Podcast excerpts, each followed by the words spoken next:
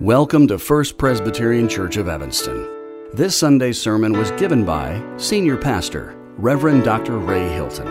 If you'd like more information about First Presbyterian Church of Evanston, please visit firstpresevanston.org.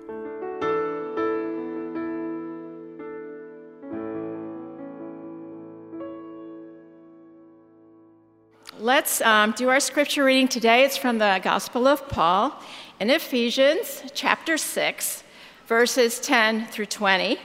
If you have the Red Pew Bibles, you'll find it on page 187. Before we begin, let's have a prayer asking God's blessing. Lord of all creation, in these troubled times, you are strong. You are sure. You are life. You endure. You are good, always true. You are light, breaking through. As we listen to these words, open our hearts and minds to receive your encouragement, your hope, and your truth. In Jesus' name we pray. Amen. Ephesians 6, starting in verse 10. Be strong in the Lord and in the strength of his power. Put on the whole armor of God so that you may be able to stand against the wiles of the devil.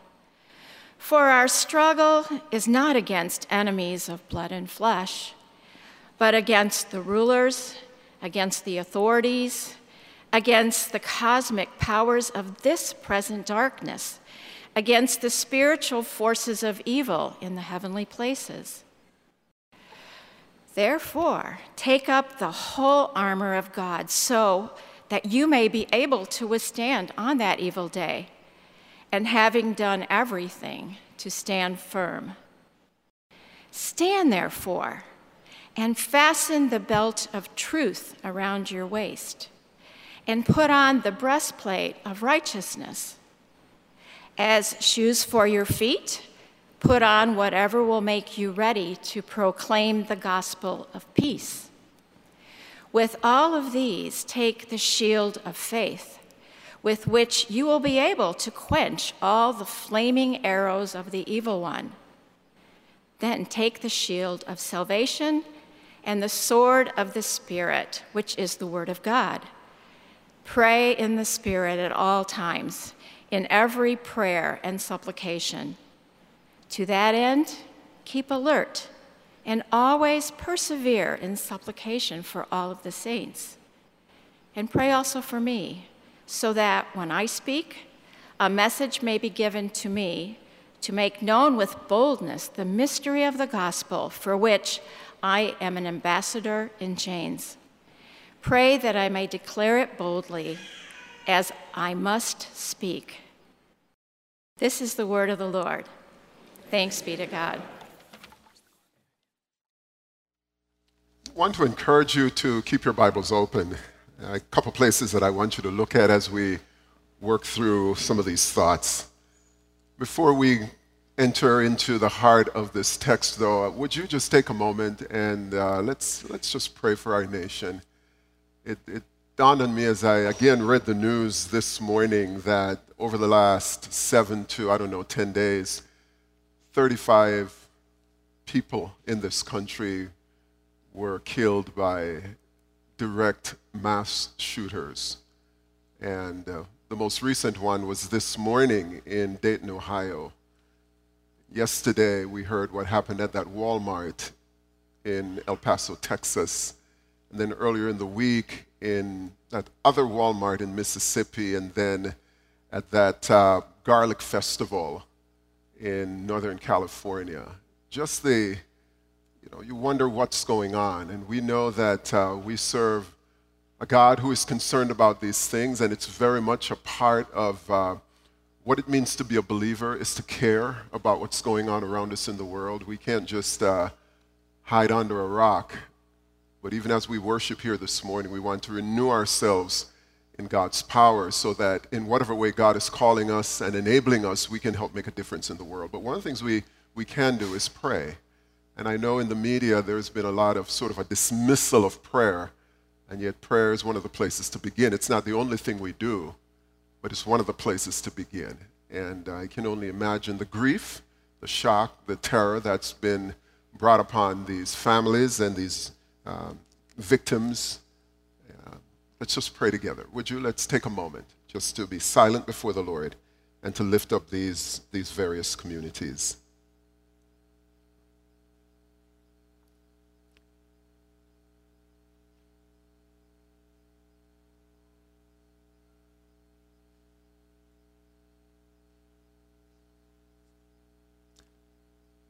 God, we know that this is not your design. This is not what you envisioned for the way we as human beings would treat each other.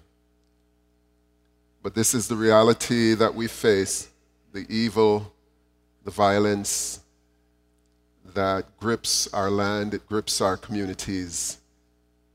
And God, we are here in relative safety in Evanston and the North Shore, but we still remember our human family.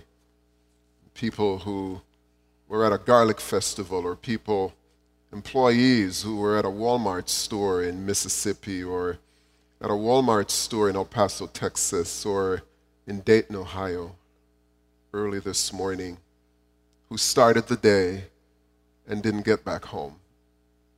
God, we are we're broken, we're angry, we're deeply concerned, and we pray that you would show us the way forward, that you would empower our government leaders to do the courageous thing, to do what is right. We God, we pray that you will allow each and every one of us to be part of the answer and never part of the problem. Lord, have mercy upon these families now that are grieving, upon little boys and little girls who witnessed these violent acts and heard the explosions of guns in a Walmart store. Lord, have mercy, we pray. Bring healing, bring hope, bring help to America, we pray. In Jesus' name, amen.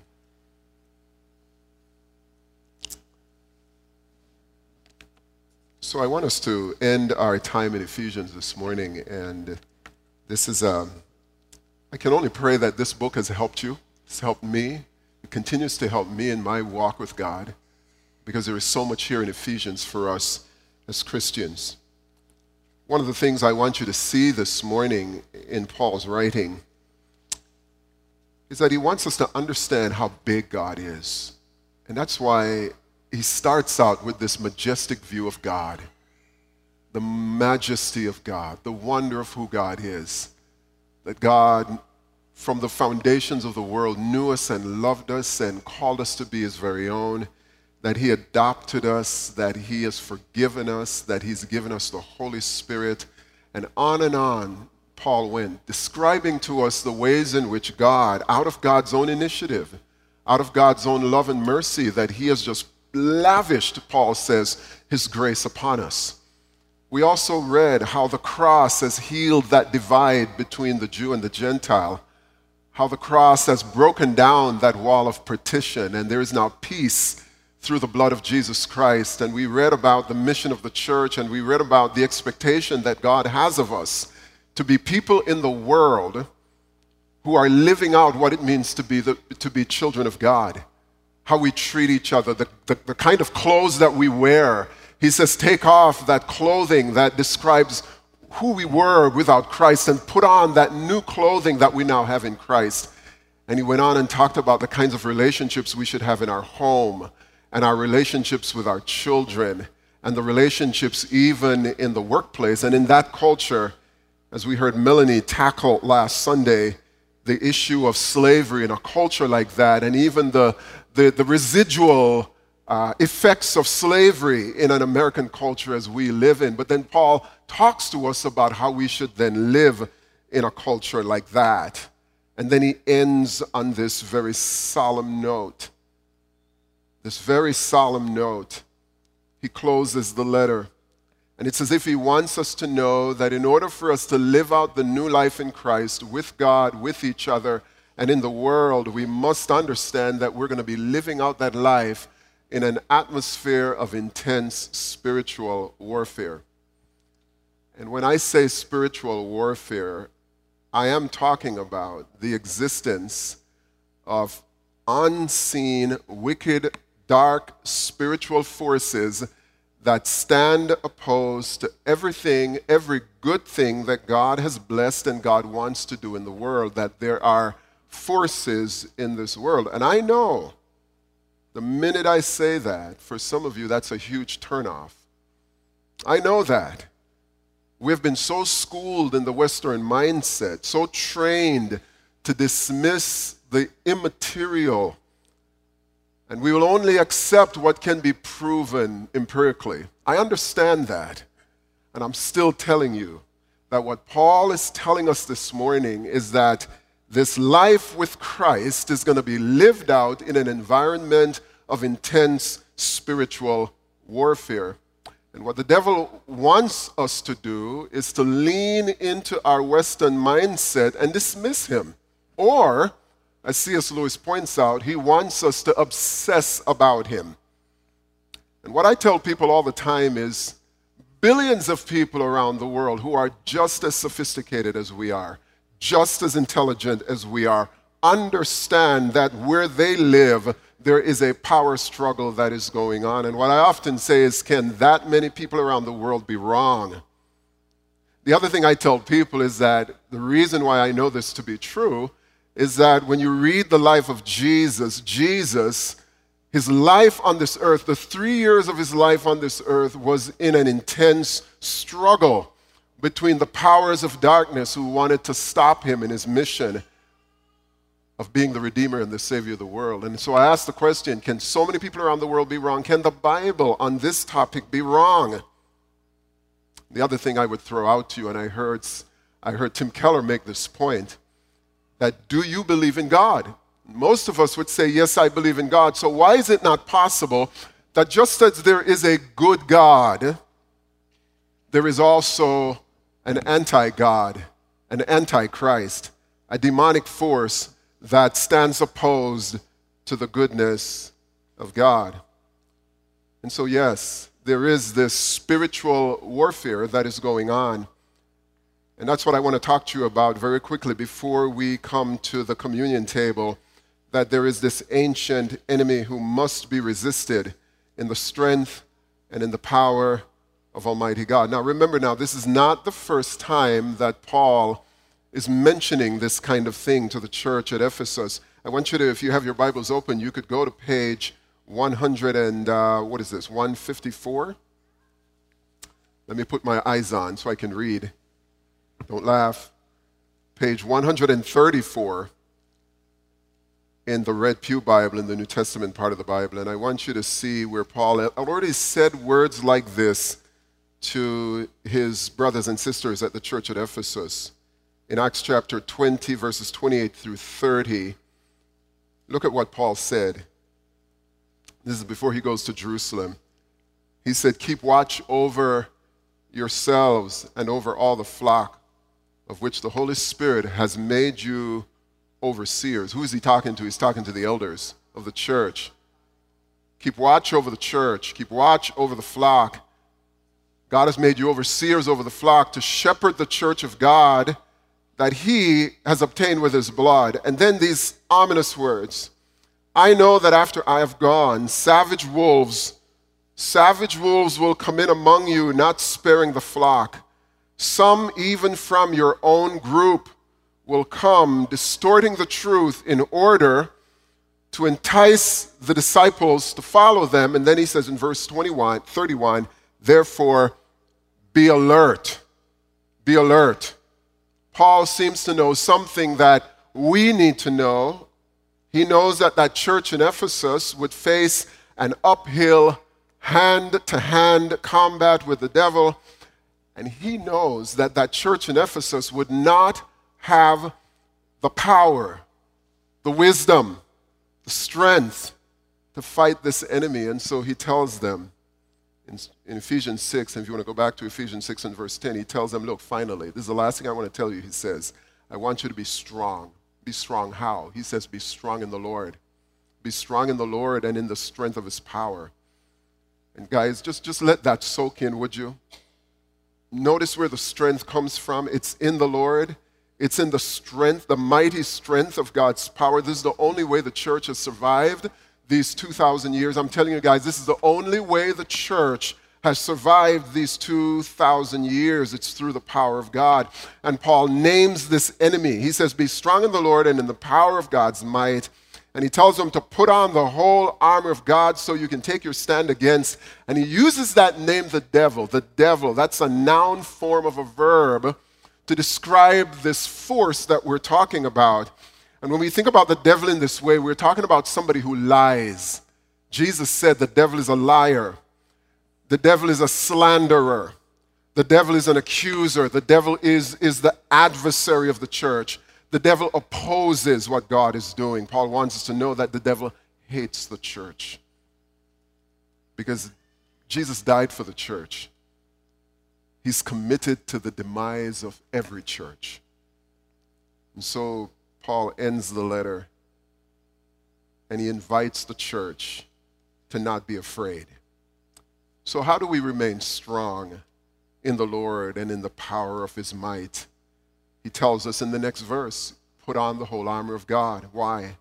So that you may be able to stand with courage against the wiles. That word there literally means the devil has these strategies, the devil has these methods that he uses against the God's people to, to, to, de- to defeat us. Be, to, to, so you can take your stand against the wiles, the methods, the, the schemes, and the strategies of the devil at work in this dark world. Why do we need the power of God? Why do we need the armor of God? And he tells us because we are in a struggle. And I remember several summers ago, and I don't know if my any of my children are here, but I can tell this story. Several summers ago, we were in New York. Our kids were pretty young at the time, and we went to this wedding. We were actually there to help set up for this wedding, my sister's wedding. This is years ago. And my two boys, Joel and Ray, decided to show off as to who was stronger. And they got into this battle with each other, and they were, I mean, friendly battle, even though as it went on, it got heated. And I actually filmed it, and after all these years, every time I see it, I die laughing, and I show it to them. But they were in the heat of the sun, hand to hand. Joel is pushing Ray, and Ray's pushing Joel, and they're trying to say, who can pull that person down to the ground. And they had three rounds of that, and I was the judge, so I declared a draw. But when Paul says our struggle, what he's saying is our hand to hand combat with the devil is not against enemies of flesh and blood. Now, I don't think he's saying that the devil can't work through flesh and blood. He's saying, in addition to that, our struggle is not just against enemies of flesh and blood. And we know that the devil can work through people. We know that for a fact. Jesus, when he rebuked the devil, when Peter was trying to discourage him from going on to the cross, and Jesus said, Get behind me, Satan, he wasn't calling Peter Satan. He was acknowledging the way in which Satan was working through Peter to discourage him. But we're not only fighting flesh and blood.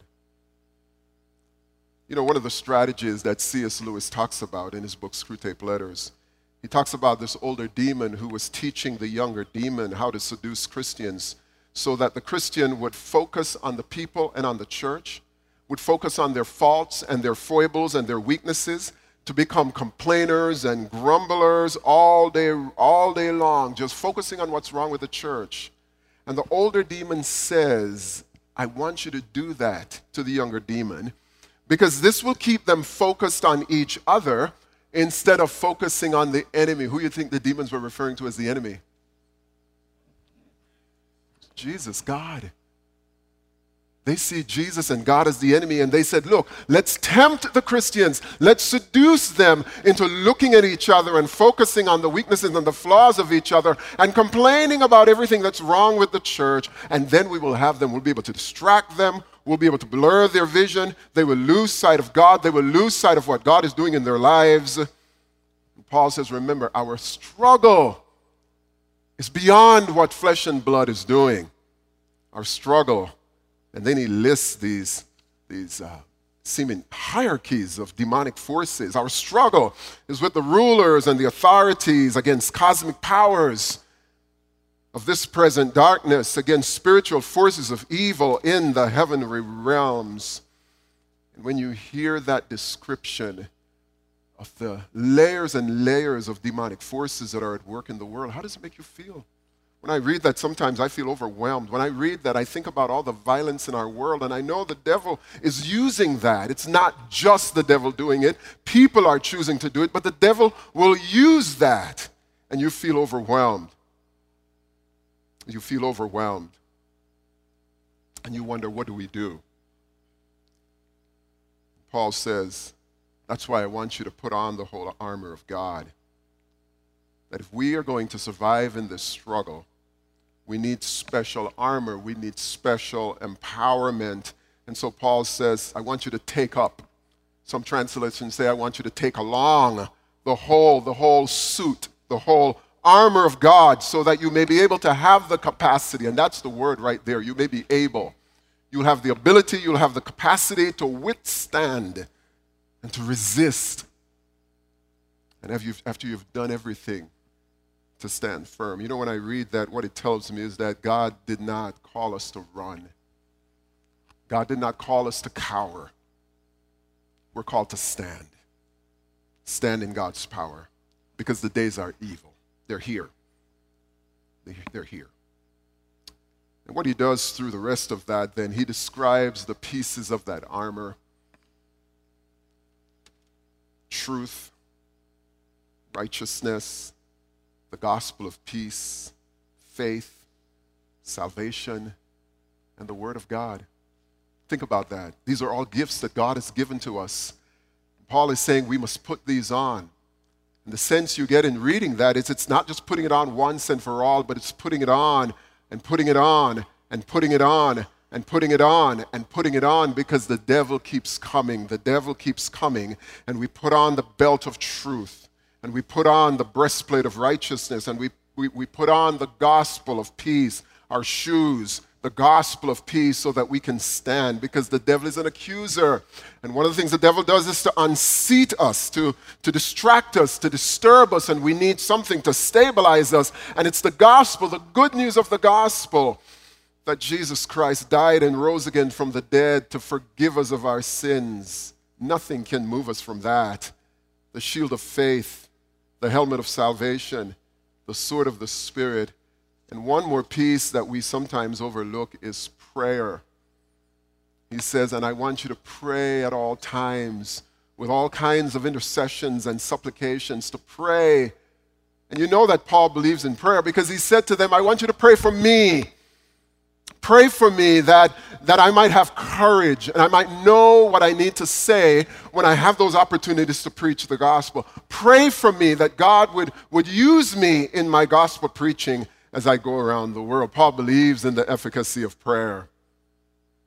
When we were in Israel just a few weeks ago, we had the opportunity to go onto the, to the what's called the, um, where the, the, um, the Dome of the Rock is located, and one of the instructions KK gave us as we went up there, he said, I don't want any of you to be praying. At least if you're going to pray, pray with your eyes open, but don't, don't, don't, don't take on a posture of prayer. And all of us were saying, Why? What's wrong with that? He said, Well, because Muslims believe in prayer. They believe in prayer. And they believe that when you pray, that something may happen. They believe that maybe Christians will come on that site and pray for the destruction of that mosque. So they don't want any prayer on that spot. And when I heard that, it so rocked my soul because I said, I wonder how many Christians believe in prayer. When you think of all the troubles that you have in your home and in your marriage and with the people at work and the problems raising your children and the difficulties living in these times, I wonder how many of us believe in the power of prayer. I'm always amazed, you know, come Tuesday morning, Wednesday morning, when I sit in my office and I open up that envelope, and it's usually about this thick with prayer requests from all of you. And I read them and I pray over them And I see the burdens that our church, all of us are carrying. It's amazing. The difficulties that you and we are all carrying when we gather in this space, and we all look so good this morning, but we're carrying a burden. How many of us are lifting up those burdens to God? And then at the end of the service, when we ask for people to come forward for prayer, how many of us believe in the power of prayer to say it's not the efficacy of the individual standing here, but it's the efficacy of God who hears prayers? And so I'm going to come forward and I'm going to lay my burdens down. I'm going to give that husband over to God. I'm going to give that wife. I'm going to give that child. I'm going to give those problems, those health concerns, those, those, those anxiety problems, those fear about my future. I'm going to give it all to God. I'm not going to let the devil use my fears and anxieties and problems to turn me away. I'm going to pray. Paul says, pray for all the saints.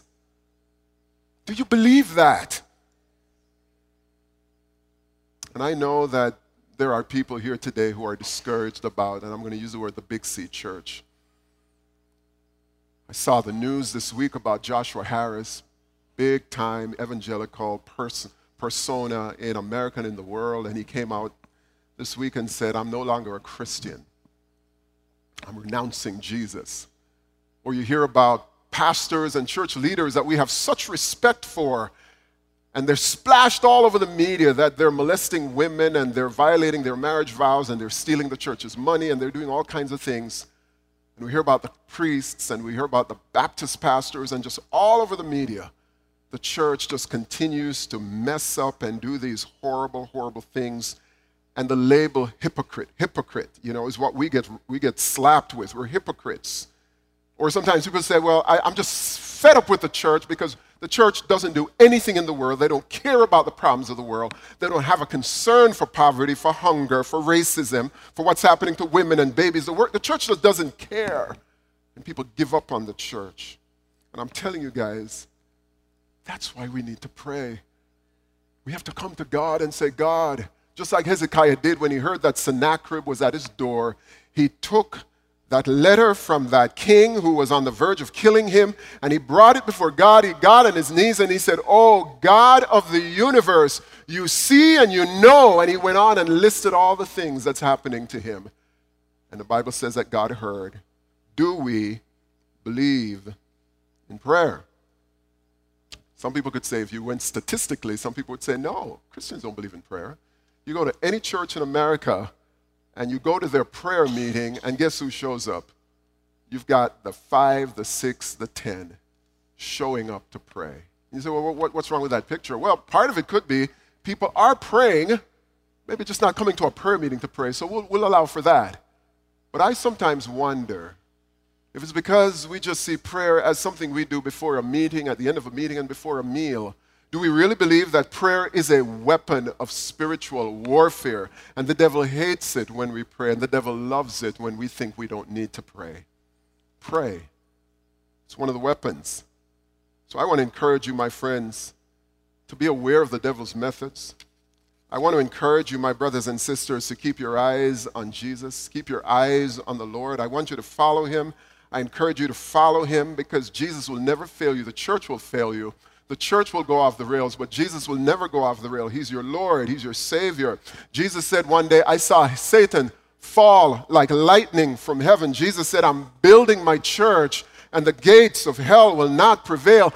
My encouragement to you is put your eyes on Jesus. Don't look at me. I'm going to discourage you, and I'm not going to look at you because you're going to discourage me. But together, let's look at Jesus and keep our eyes on him because Jesus has never left his church. In its darkest, darkest days, he was standing in the midst of his church and he wants us to stand and be that source of change and renewal. And Jesus wants to work through you in his church, in the world. Jesus wants you to put on the whole armor, which is really Jesus, is what you're putting on when you put on truth and when you put on salvation and when you put on righteousness and when you put on faith and when you put on the, the sword of the Spirit, which is the Word of God, and you put on, you put on the, you take up the, the, the, the shoes of the gospel, you're really putting on Jesus. So look to Him. Cover your head, cover your heart, put on those shoes, pick up the shield, pick up the sword. Stop complaining, stop whining, join the struggle. The darkness that's in the world. and Be that light. This is the time for us to stand up and fight. But we're not going to fight in our strength. Amen?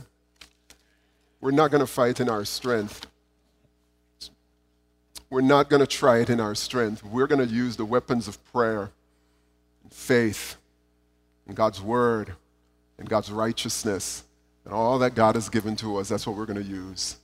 And we Presbyterians are so good. We're so smart. We have so much money that it can fool us into thinking we have it all. But we don't. We don't. We don't. We don't. We don't.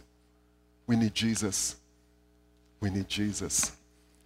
And that's why we're coming to the table this morning because we need Jesus. In the name of the Father, the Son, and the Holy Spirit. And God's people say,